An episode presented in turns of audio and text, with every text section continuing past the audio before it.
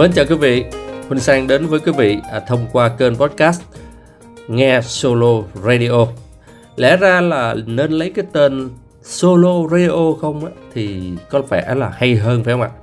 À, tuy nhiên um, phải để vào chữ nghe là bởi vì à, Huỳnh Sang cũng đã search trên mạng à, trên các cái kênh thông tin mạng xã hội thì cái chữ Solo Radio cũng có tên trùng với một số cái kênh quốc tế.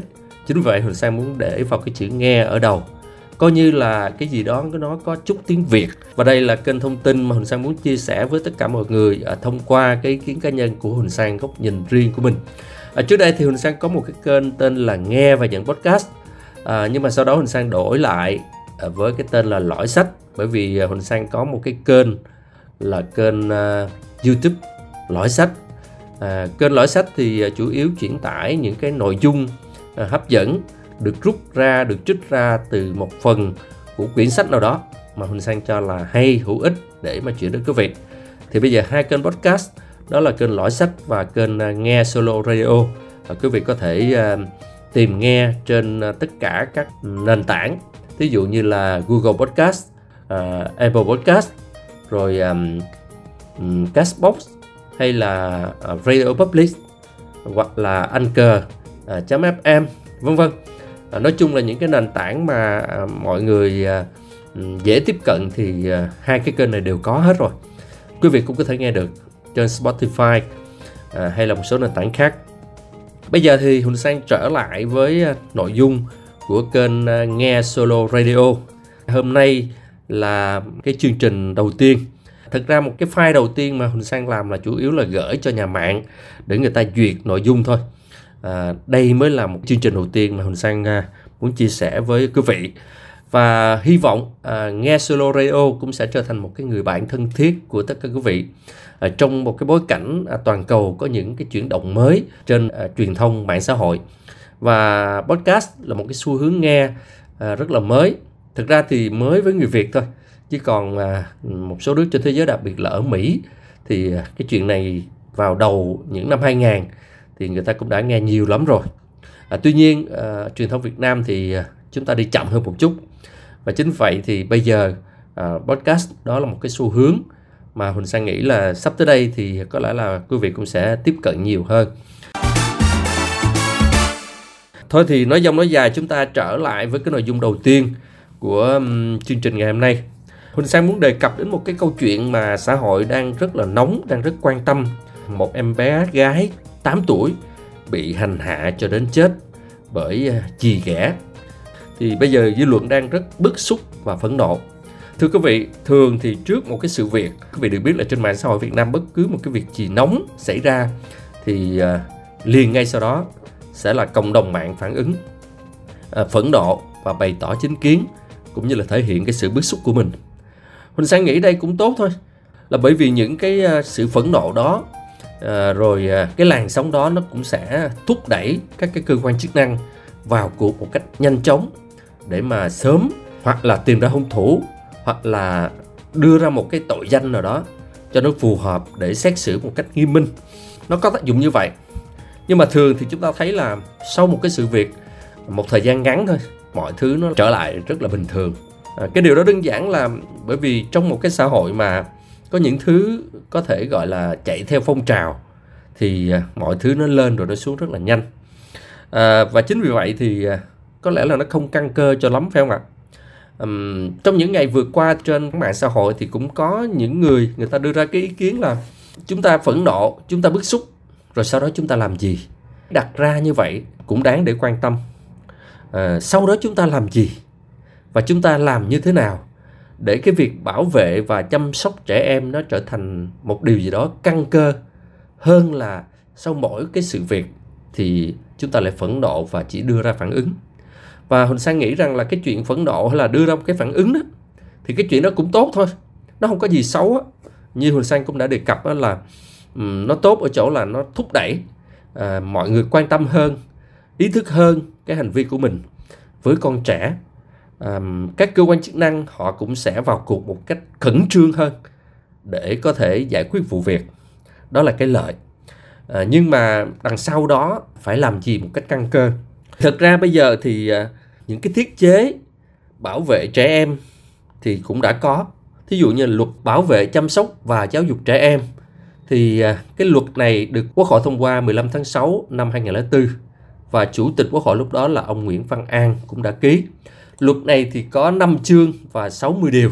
Trong đó thì à, chú ý đáng chú ý là ở cái điều 26 à, trách nhiệm bảo vệ tính mạng thân thể nhân phẩm danh dự thì có ghi là một là gia đình, nhà nước và xã hội có trách nhiệm là bảo vệ tính mạng thân thể nhân phẩm danh dự của trẻ em, thực hiện các biện pháp phòng ngừa tai nạn cho trẻ em.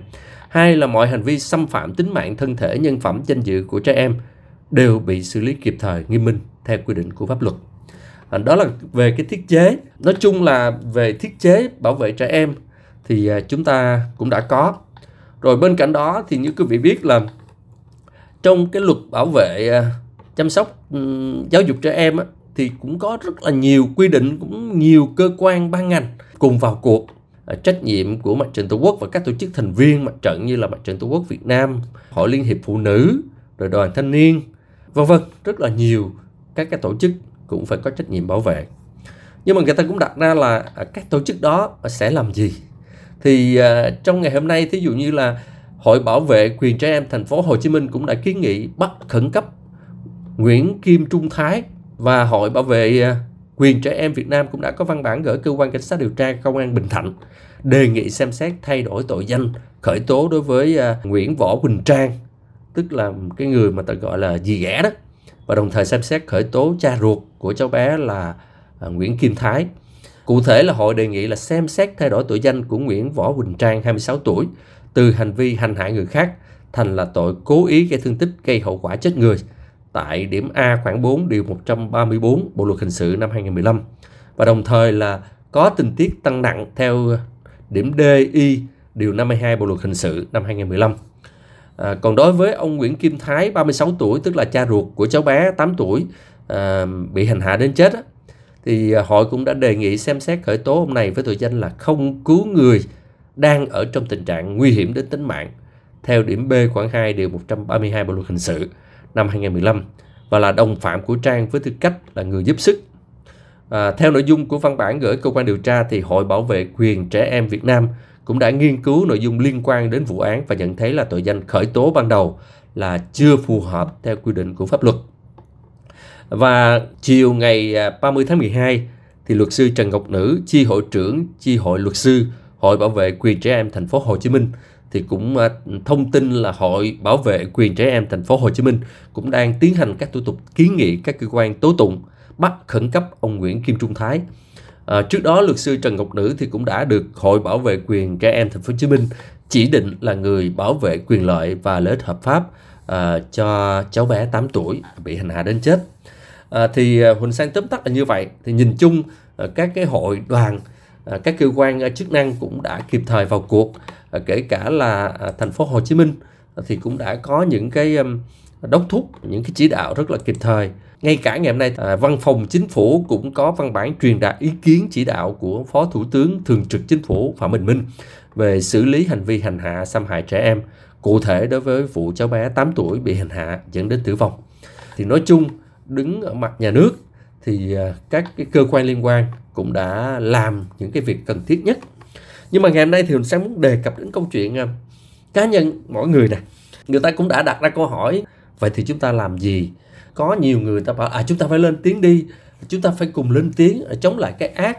Hàng ngày thì chúng ta phải lên tiếng chúng ta mạnh mẽ lên tiếng.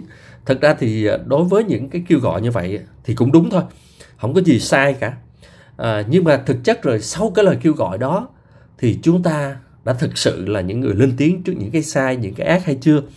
Um, bây giờ câu chuyện của cháu nhỏ uh, là một chuyện thôi. Uh, còn câu chuyện hàng ngày á, chúng ta sống như thế nào? Ờ, cái trách nhiệm của chúng ta ra sao đối với cộng đồng xã hội hay là ngay cả trong cơ quan công sở? Nếu chúng ta hình thành nên một cái tư duy phản biện nếu chúng ta là một cái con người mà thấy bất bình chúng ta lên tiếng ờ, chúng ta tạo ra một cái phản xạ thường xuyên như vậy thì chắc chắn là uh, chúng ta sẽ sẽ gặp những cái trường hợp bất bình là chúng ta sẽ phản ứng một cách kịp thời. Giống như câu chuyện hởm rài là người ta nói là bây giờ gọi một một một thì liệu là cơ quan chức năng có tới liền hay không? Uh, ok đó là câu chuyện của các cơ quan chức năng. Nếu mà họ phản ứng chậm nếu mà họ làm không đủ trách nhiệm của họ thì chắc chắn là họ cũng phải phải trả giá cho cái trách nhiệm của mình. À, còn đứng ở bản thân chúng ta như thế nào? Trước hết nói về cái cái đời sống thường ngày cái đã. Đời sống thường ngày thì người việt mình có khi là chúng ta không can thiệp vào việc của gia đình khác. Cho nên có câu là đèn nhà ai nấy sáng tráng nhà ai nấy sĩ tráng mày không sĩ mà mày sĩ tráng tao. Hay có những cái câu chuyện như vậy. Hay là mình thấy một cái xung đột nào đó ở gia đình người ta bắt đầu mình bảo là ờ thôi chuyện của người ta mình đừng lên tiếng mất công mang họa vào thân chẳng hạn.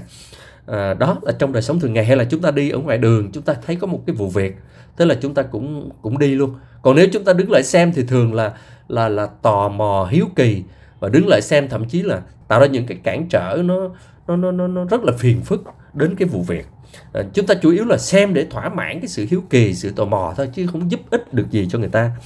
À, đó là trong cái chuyện thường ngày. Có khi là người ta gọi là chúng ta vô cảm sau này mà à, như quý vị được biết là đến cái độ mà à, người ta còn phải có những cái hình ảnh châm biếm cái chuyện mà thấy một cái vụ việc mà nạn nhân sắp chết mà còn cầm điện thoại để mà gì? Để tự sướng thì ờ, chúng ta phải xem lại cái cách sống của mình hàng ngày nó như thế nào. Rồi qua cái câu chuyện của của bé 8 tuổi thì mọi người kêu gọi là phải thế này thế kia. Thì nhân đây Huỳnh Sang nói là à, chúng ta xem lại coi là hàng ngày chúng ta sống như thế nào. Chúng ta có có có làm đúng với cái trách nhiệm cộng đồng của chúng ta hay không? À, chúng ta có vô cảm hay không? Hay là cứ mỗi một cái sự việc diễn ra thì thì chúng ta cứ lên tiếng như vậy? Rồi thì cũng đi vào quên lãng. À, và khi chúng ta lên tiếng thì chúng ta lên tiếng như thế nào? Chúng ta lên tiếng mà mà xem là ừ, cái kẻ mà gây thủ ác đó đó nó nó còn mạnh không? Chúng ta dám đối diện với nó hay không? Hay là nó đã bị pháp luật túm rồi thì chúng ta mới la lên chúng ta mới chửi? Ờ, chúng ta mới nói lên ầm ầm ầm ầm. Nhưng mà khi đối diện với nó thì chúng ta không dám làm gì. Chúng ta có chúng ta có bao giờ chúng ta đặt câu hỏi đó hay không? À, rồi thí dụ như trong cơ quan công sở nè chúng ta làm gì? À, chúng ta có thể lên tiếng chuyện này chuyện kia nói thiệt với ờ, quý vị là tôi thấy là ở trên Facebook hay là trên mạng xã hội thì nhiều người ờ, có thể chửi động thì rất là hay. À, chửi ở đâu đó? Chửi ai được chuyện quốc tế hay là chuyện ờ, hàng xóm hay là chuyện xảy ra trên mạng xã hội, chỗ này chỗ kia thì người ta chửi rất dữ. Nhưng mà trong cơ quan công sở người ta thấy cái sai thì người ta im rùa. Không lên tiếng, không nói gì hết. À, thậm chí là giống như thỏa hiệp thấy cái sai mà không lên tiếng ta ru người ta, người ta không dám mà thật sự là những cái trường hợp nó ảnh hưởng luôn tới cái quyền lợi của người ta người ta còn không dám. Có những người như vậy đó. Thế nhưng mà có thể lên mạng xã hội thì chửi rất là nhiều. Nhưng mà những cái bất bình những cái bất công xảy ra ngay trong cái chỗ mình làm chỗ công tác thì mình không dám nói gì hết. Thì phải xem lại coi là cái lòng dũng cảm của mình lúc đó nó đi đâu. Hay là cái sự hèn hạ nó trỗi dậy nó gọi là nó đánh thắng cái lòng dũng cảm của mình. Rồi cái vai trò của đảng viên nữa thực ra có rất là nhiều đảng viên tốt người ta dám đấu tranh nhưng cũng có không ít đảng viên thấy những cái việc sai trái cũng không dám lên tiếng. Ờ, thậm chí là còn hùa theo cái người đứng đầu nữa. Thì chúng ta xem là là với trách nhiệm của người đảng viên thì chúng ta đã làm gì? À, bao nhiêu người dám đấu tranh? Đó. Như quý vị biết là trong nhiều vụ án thì quý vị đọc báo nghe đài hay có một cái câu là cái cơ quan chức năng ta hay kết luận là gì? Người đứng đầu Ờ, thì ờ, vi phạm nguyên tắc tập trung dân chủ. Thường thường có những cái vụ án lớn là hay có cái câu đó. Vi phạm nguyên tắc tập trung dân chủ tức là anh anh độc đoán, anh đưa ra cái quyết định của mình một cách độc đoán. Nói chung anh chẳng có quan tâm hỏi ý kiến của ai cả và anh tự anh đưa ra cái quyết định của mình.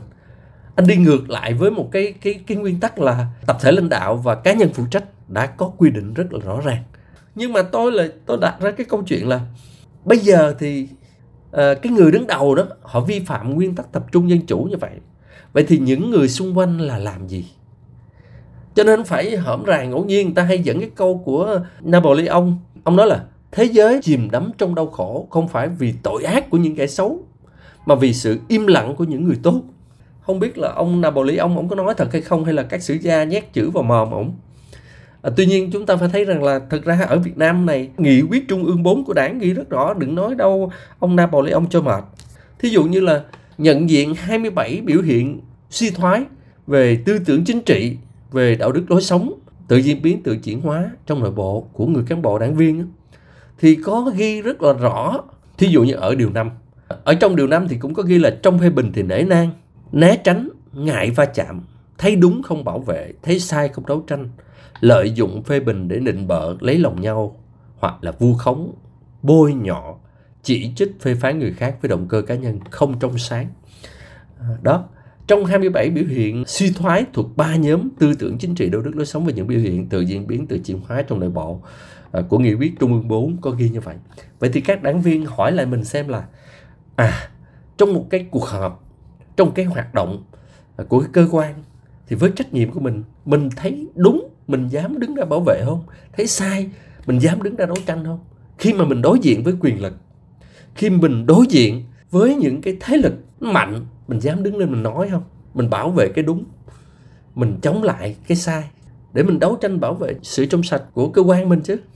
Thật ra mà nói thì như chính tôi cũng đã từng chứng kiến ờ, những cái trường hợp nó rất là vô lý. Và có những người mà thậm chí là người ta không đứng về phía cái đúng mà người ta còn đứng về phía cái sai tôi rất là tin tưởng thật ra thì có rất là nhiều đảng viên người ta dám làm điều đó nhưng cũng có không ít đảng viên không dám làm điều đó. Như vậy chúng ta đặt ra câu chuyện là trong cuộc sống hàng ngày rồi trong cái uh, công việc của mình hàng ngày mình đã làm gì làm hết trách nhiệm của mình chưa? Mình dám lên tiếng thật sự hay chưa? Cho nên trở lại chuyện của bé gái 8 tuổi và bị hành hạ đến chết thì hậu quả xảy ra là chúng ta mới cùng phẫn nộ. Tất nhiên tôi xin nói lại cái sự phẫn nộ đó cũng là tốt thôi nó sẽ thúc đẩy cho xã hội mình ý thức hơn. Mỗi người nhìn nhận lại mình cái nhận thức bảo vệ trẻ em của mình đúng hay chưa đầy đủ hay chưa. À, và cha mẹ người lớn có trách nhiệm như thế nào với trẻ em? Cái khả năng hiểu biết pháp luật của mình ra sao? Và đặc biệt là thúc đẩy các cơ quan chức năng vào cùng cách khẩn trương. Thế nhưng mà sau cái sự việc đó như thế nào? Vậy chúng ta làm gì tiếp theo? Hay là sau một cái sự việc thì mọi thứ cũng đi vào quên lãng, rồi cũng trở lại cuộc sống bình thường. Rồi thì chúng ta thấy những cái bất bình thì chúng ta cũng cũng lơ là, chúng ta đi qua bởi vì không phải chuyện của mình, chuyện của người khác. Thì đặt ra vấn đề đó để thấy rằng là chúng ta dũng cảm như thế nào? Hay là chúng ta tiếp tục sợ hãi? Chúng ta tiếp tục hèn nhát? Và khi mà chúng ta đã sợ hãi nó quá rồi, chúng ta không dám làm gì rồi, thì một cái sự bức xúc nó trỗi lên như thế, thì nó xuống rất là nhanh. Và cuối cùng là không mang lại cái kết quả gì cả. Cho nên câu chuyện bảo vệ trẻ em chỉ là một thôi. Câu chuyện trong cuộc sống của mình hàng ngày đối diện với những cái thách thức, đối diện với những cái sai thì chúng ta lên tiếng ở mức độ nào? Và chúng ta dám làm điều đó hay không? Thật ra thì con người sinh ra, mỗi người đều có cái xuất phát điểm khác nhau, tính cách khác nhau, cái lòng dũng cảm nó khác nhau, cái nỗ lực khác nhau cho nên thật ra khó đòi hỏi, ai cũng có một cái năng lực thật sự để mà đấu tranh giành lại những cái cái điều đúng. Đấu tranh giành công bằng. Thế nhưng mà nhiều lúc chúng ta thấy rất tệ luôn. Có những cái mà nó ảnh hưởng trực tiếp đến họ họ không dám lên tiếng. Thế mà họ đi kêu người khác lên tiếng giùm cho mình. Quyền lợi của mình mình cũng còn không dám lên tiếng. Hay là bình thường á, quyền lợi của mình không bị ảnh hưởng á, thì thì cũng chẳng có ai lên tiếng cả. Và xem chuyện người khác giống như cái xem những cái chuyện mà người khác bị này bị kia thì thì không phải chuyện của họ. Họ chỉ lo cho bản thân họ thôi. Nhưng mà đến khi họ bị ảnh hưởng đó phải thấy là lúc đó là họ họ mới lao ra. Họ kêu gào lên. Cái bình thường là họ họ nghĩ rằng à cái chuyện như vậy chắc ảnh hưởng tới người khác thôi, chứ không tới lượt mình. Nhưng thực chất thì có những thứ sai nó lặp đi lặp lại. Và nếu chúng ta không đấu tranh, nếu chúng ta không có phản ứng với nó, thì nó cũng sẽ lớn lên dần lớn lên, người ta sẽ lạm quyền, người ta sẽ làm dữ dội lên. Thì lúc đó nó sẽ ảnh hưởng tới cái chung. Cho nên cái câu chuyện mà thấy sai lên tiếng, đó là một câu chuyện rất nhiều tập.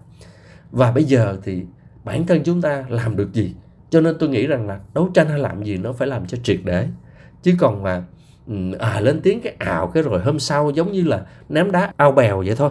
Ném hòn đá xuống bèo tan ra chút nó chụm lại tiếp.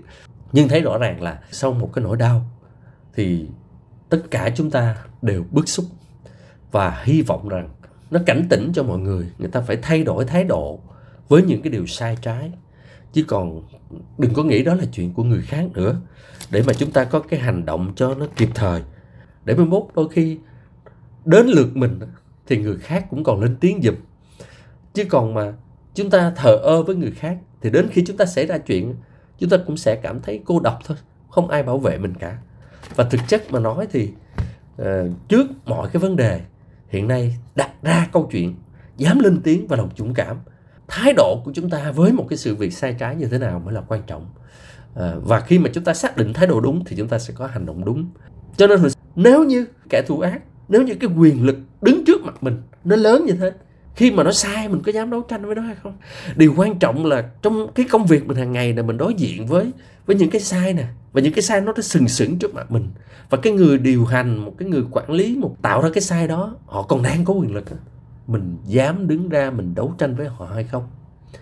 Mọi người hay lấy câu chuyện nồi cơm ra để mà bảo vệ trong cái hành động hàng nhát của mình thì thực ra ai cũng là à, vì nồi cơm miếng cơm manh áo này kia nên tôi phải thế này thế này thế này nói vậy thôi chứ biết sao giờ nữa. Cho nên chúng ta cần phải suy nghĩ lại. À, hàng ngày chúng ta phải làm gì? Phải tạo ra một cái phản xạ cái đó tốt cho xã hội thôi. Trong cuộc sống hàng ngày chúng ta thấy cái gì đó không phải chúng ta lên tiếng để điều chỉnh nó làm cho mọi thứ nó tốt hơn. Nó cũng là cái quy luật của phát triển thôi. Chỗ nào có đấu tranh chỗ đó có phát triển. Còn hơn là chỉ có một chiều thôi.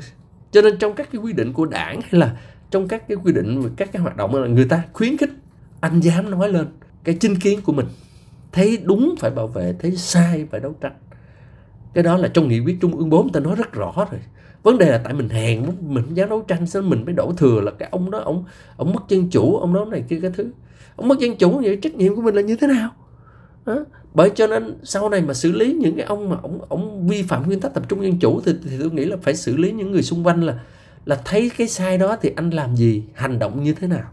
Bởi vì nếu như anh không hành động, anh không nói, thì cái người làm sai người ta tưởng làm đúng hoặc người ta tưởng anh sợ, người ta không thèm. Ta cứ sấn tới sấn tới sấn tới thì cái sai đó ngày càng nghiêm trọng. Trong đó có trách nhiệm của anh. Anh ngồi tại đó. Anh được bố trí vị trí đó để anh phản biện, đấu tranh, hoặc là anh anh đưa ra chính kiến của mình, cuối cùng anh không dám nói gì hết. Vậy thì anh phải có trách nhiệm với mình chứ. Chứ anh đổ thừa cái ông kia mà ông ông ông vi phạm quy tắc tập trung dân chủ là ông độc đoán được ổng là cái tội của ổng đã rõ rồi vậy còn cái tội của anh không dám nói mà lẽ ra trách nhiệm của anh anh phải nói. Thì cái đó là hết sức quan trọng. Thực ra thì bây giờ đặt ra vấn đề này người ta bảo là à ông Bình Sang có tư cách gì mà ông ông nói người ta như như vậy. Xin lỗi ở đây là không phải vấn đề tư cách hay không tư cách vấn đề nhận thức. À, và hôm nay thì trong cái nội dung đầu tiên của ờ, nghe solo radio Ờ, trên kênh podcast này thì Huỳnh Sang chia sẻ thế thôi. À, sắp tới có thời gian thì Huỳnh Sang cũng sẽ thể hiện cái góc nhìn của mình à, ở nhiều sự việc khác nữa. Còn bây giờ thì Huỳnh Sang xin chào tạm biệt và có thời gian thì chúng ta tiếp tục theo dõi cái kênh nghe solo radio.